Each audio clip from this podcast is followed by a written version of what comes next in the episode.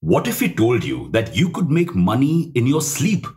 Got your attention, right? Wondering how you can do so? By investing. But a lot of Indians are not interested in earning money this way. At least that's what the numbers say. Out of 138 crore Indians, only 1.2 crores invest in stock markets and 9.78 crores invest in mutual funds. Result 80% of Indians are not ready for retirement. So, why are Indians not investing? Welcome back to Revolution Read On, a daily podcast where we break down one story from the world of business and finance. Click on the subscribe button to never miss an update from us. Here's your story for today. According to the executive director of SEBI, only 27% of Indians are financially literate. This means before making any investment, most Indians need to conduct extensive research. This research usually reveals a plethora of investment options ranging from fixed deposits to mutual funds to even alternative investments like crypto and fractional real estate. And even if they narrow down their research to a particular investment option like mutual funds, the sub options are still endless. For instance, there are over 2,500 mutual fund schemes in India. So investors suffer from the same decision fatigue that we do at an all you can eat buffet. And what usually happens when decision fatigue sets in? People usually decide not to invest or choose to invest in traditional options like fixed deposits or gold. What's worse is even those who choose to invest often do not see the desired results. That's because 95% of active fund managers fail to beat the markets.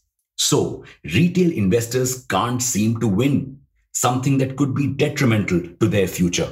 Right now, one third of Indians do not plan to retire at all because it just doesn't make any economic sense for them. But these problems seem to be limited to the middle class. The rich can just take advantage of portfolio management services. Why just the rich? Because to avail these services, you need a minimum investment amount of 50 lakh rupees. To solve these very problems, Minted was born. Minted is a digital platform where experienced advisors carefully build a tailor made portfolio for you based on your risk appetite. All you have to do is take a small quiz to ascertain your risk appetite. Minted then uses the Nobel Prize winning modern portfolio theory to curate your portfolio. Currently, they only create a portfolio based on mutual funds, bonds, and US equities. What's the modern portfolio theory, you ask? It is an investment theory that assumes investors are risk averse and tries to build a portfolio that can maximize returns based on your given level of risk. This could be great for Indian investors who are generally risk averse. According to a survey by ET Money, only 35% of Indian investors are willing to take calculated risks, while 34% are risk averse, more given to protecting their money. So, Minted could be a good way for retail investors to begin building wealth. They don't have to take too much stress about the risks or take super difficult decisions themselves. And building wealth has become very important for India because just the top 1% own 40% of national wealth, while the bottom 90% own just 25.7% of the national wealth. Wealth management services could really help bridge this gap. And the time is right for platforms like Minted to create meaningful change.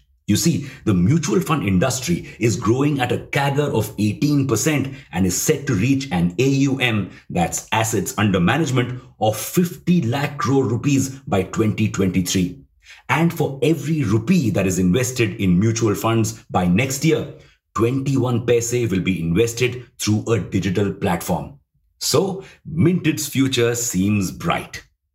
And with that, it's a wrap on today's story. Thank you for listening to this episode. We'll be back with more on Monday.